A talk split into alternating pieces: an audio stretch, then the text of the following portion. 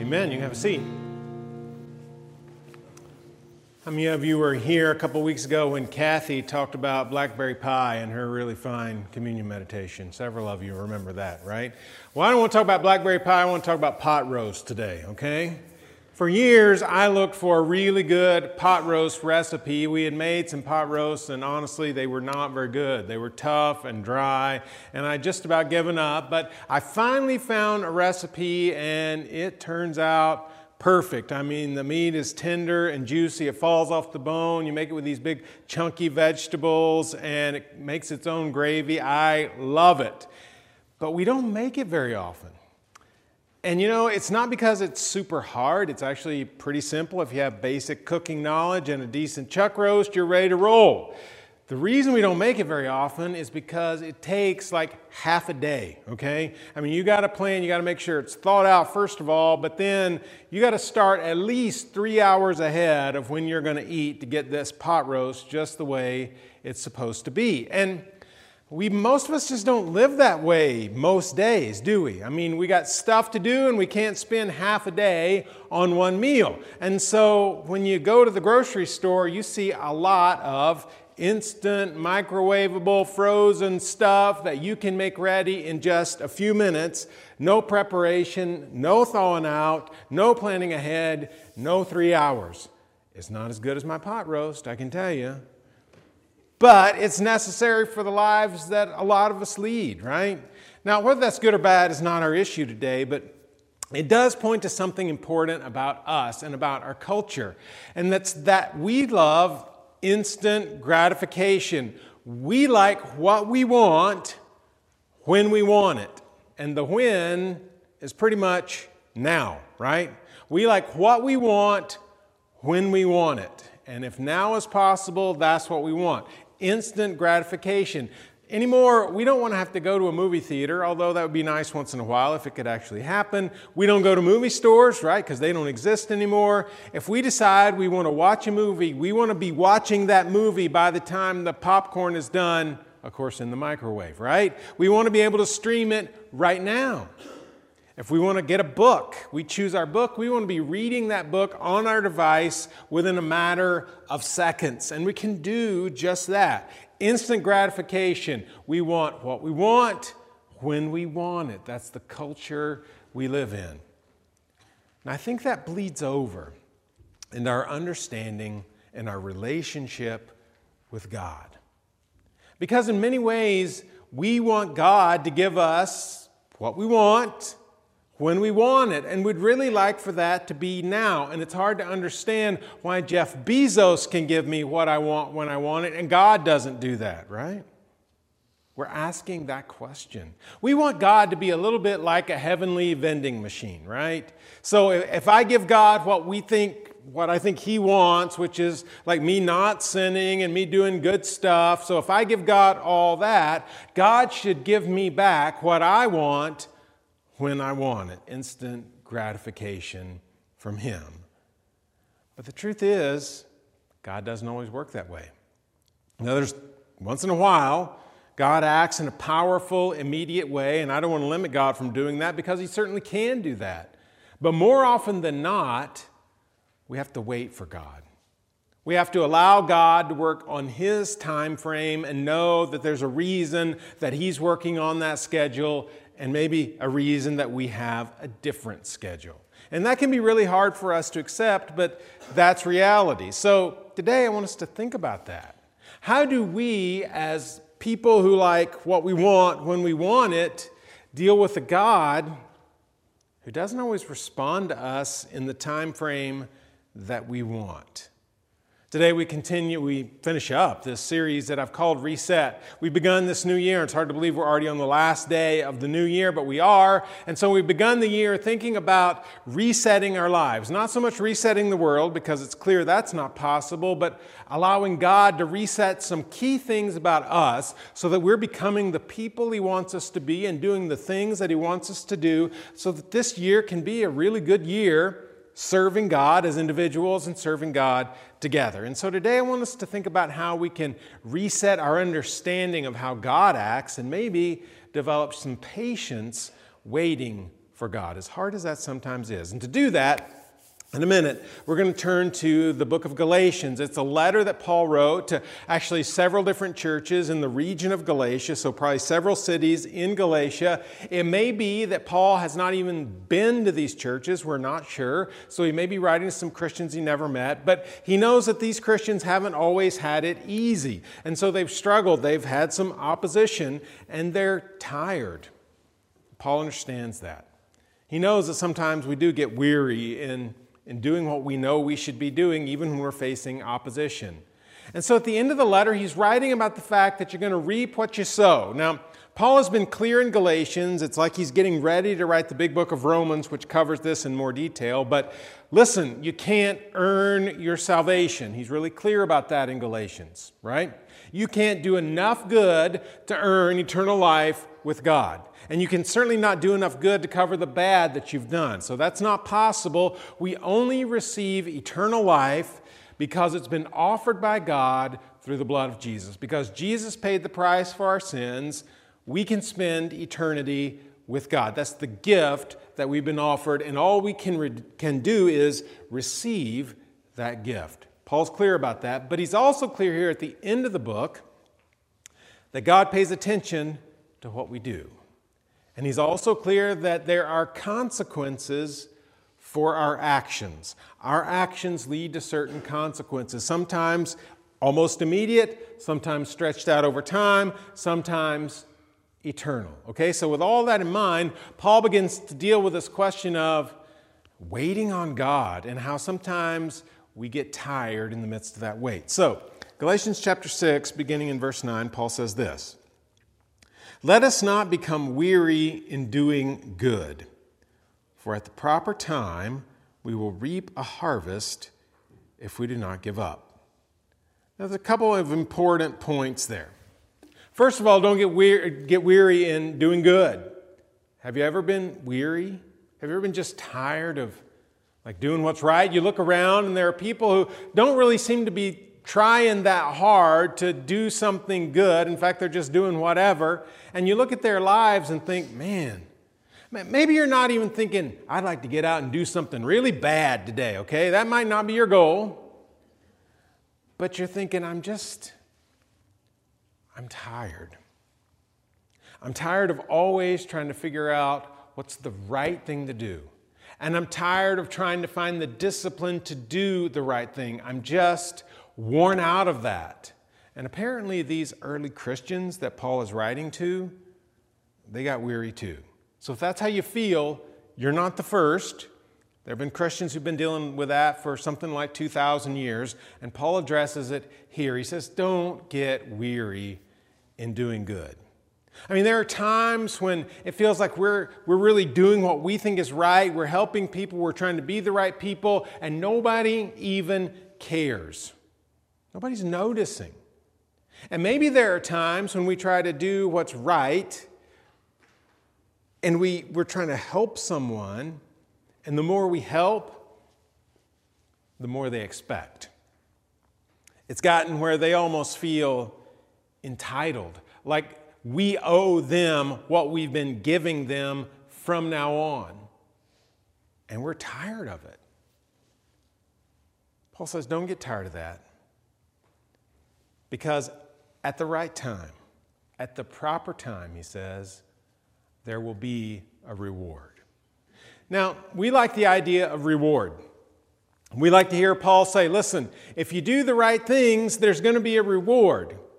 But what we don't like is this business of the proper time. What we want Paul to say is a date and a time when we can expect God to do something good because we've done good stuff for him. That's not what Paul says. Paul says at the proper time, you'll reap a harvest. You'll receive a reward for doing what's right. Now, what that might mean is, is we see the results of what we're doing, and we see it in our lives. Talk about that a little bit later. But it also might mean that we don't really receive that reward until God makes everything right till he brings all things together when Jesus returns. And when we hear that, we think, man, that's, that is a long time to wait, isn't it? I mean, it's a long time to wait, and if we're thinking about eternity here. I want an immediate return on this. I like what I want when I want it. But that's not the way God works. He goes on, verse 10. Therefore, as we have opportunity, let us do good to all people, especially those who belong to the family of believers. As we have opportunity, that could be better translated maybe as long as there is opportunity. It's almost as if Paul is thinking about this whole eternal reward thing, and he's saying, listen, there's going to be a time when you can't do any more good because it's over. And we don't know when that's going to be. It could be in an hour, a year, a decade, a millennium. We just don't know when Jesus is going to return. We make guesses, but it seems like those guesses are always wrong. So we just wait. And Paul's saying, listen, what your responsibility is, as long as Jesus has not returned and as long as you have breath, keep doing good. Okay? Keep doing good because it makes a difference. Keep blessing the people around you. Keep loving God and loving others, and there will be a reward, and there'll be a result to what you're doing. And he says, do that for all people. When you see people in need, help. But he says, especially in the church. Now, is Paul saying, listen, people in church are way more important than people who are not in church? Well, I think if you look at the ministry of Paul that we see at work in the book of Acts, you know that's not true because Paul was all about reaching people who didn't know Jesus. He was all about drawing them in and helping them understand the love of God. What I think Paul is saying is, look in the church and, man, if there's needs there, they should be met because we're a community, we're a family. And if we know of a need in the church, that should be dealt with because the world should see that we care about one another. And that's one of the ways they understand we're a people who love God and love others. So we take those two verses. What's the lesson we learn? What do we gain from this passage? I think it's this our reward may not be immediate, it may not be right now, but it is real. We may not get what we want when we want it. But God is going to take care of us. And God is going to reward us. There is going to be a harvest to reap for what we've laid out in this life. I think there are three truths that, if we can get in our heads, can help us live this out. The first is this really simple God is active and present. Now, we have been playing that tune throughout this series, haven't we? We've been thinking about the fact that we're not in control, that God is. That God engages us, engages humanity in creation. God made us, He loves us, He pays attention to us, and He's active among us. It's not a God that sits back. He's not a God that sits back and just sort of watches. And whatever turns out, well, man, it's just going to turn out that way. God is a God who is active and engaged in His creation. That means He loves you, He cares about you, He knows when you make sacrifices, He knows when you're really struggling with decisions and trying to do what's right. God pays attention to all that. Okay? He doesn't miss any of that. And in turn, we just got to be patient with God. We've got to wait on God because the reward may not be immediate. And in fact, when we look in Scripture, what I think is we see example over and over again of people who had to wait on God to keep His promises, had to wait on God to do what He said He would do, but in the end, God was faithful to them. The very first book of the Bible, look at the example of Abraham and Sarah. God told Abraham, You're going to be a great nation. You're going to have more descendants than the stars in the sky. And he had no kids. He promised Abraham and Sarah, You're going to have a family. Everybody else has their kids? No. All their friends have grandkids. Abraham and Sarah, still nothing. All their friends have great grandchildren. Nothing. All their friends have great great grandchildren, and they're still nothing. And finally, when Abraham is 100 and Sarah is 90, when it seemed impossible, God kept his promise. And their son Isaac was born. Now, my guess is Abraham and Sarah, they would have chosen to do it differently. My guess is they had a different plan, and I can understand that because I don't think any of us look forward to being like a new dad at 100, okay? I'll pass on that. But that's what God chose for them. And God kept his promise. And they had a son that fulfilled God's promise. And they did become a great nation. In fact, more than one great nation. God is active and present. Second, you may see the results of your good works in this life. Okay? You may see that what you've done to, to, build into the lives of other people, to help other people, you may see the result in this life. In your parenting, you may see that all the work you put in over many years comes to fruition as your kids grow into adulthood and become parents of their own. You may see that. You may see the sacrifices that you've made for your spouse build a strong relationship. You may see that. You may see in your ministry, if you work with kids, or maybe you're a teacher, that all the time you put in lives that are younger than yours, eventually, and you see the fruit of all of that. The way you've helped people and shown them God's love, you may see that they come to a relationship with Jesus. You may see the results of your good works in this life. Sometimes it works that way, and sometimes it doesn't. Because some people just don't listen to us.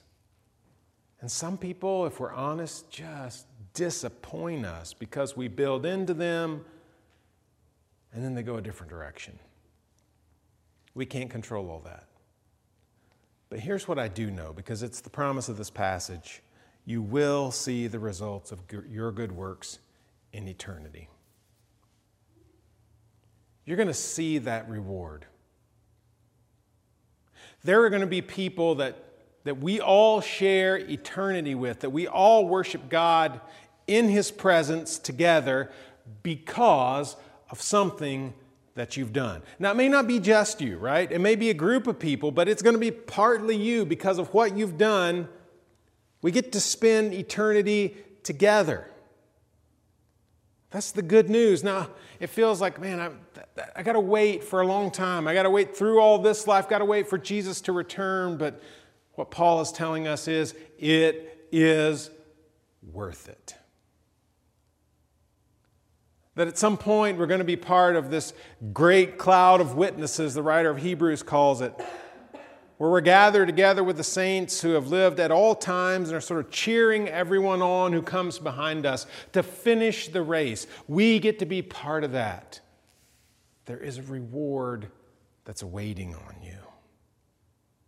And that's why Paul says, don't be weary of doing good works. Don't get tired of doing what is right. Because God is still at work God is still doing good things in you and through you.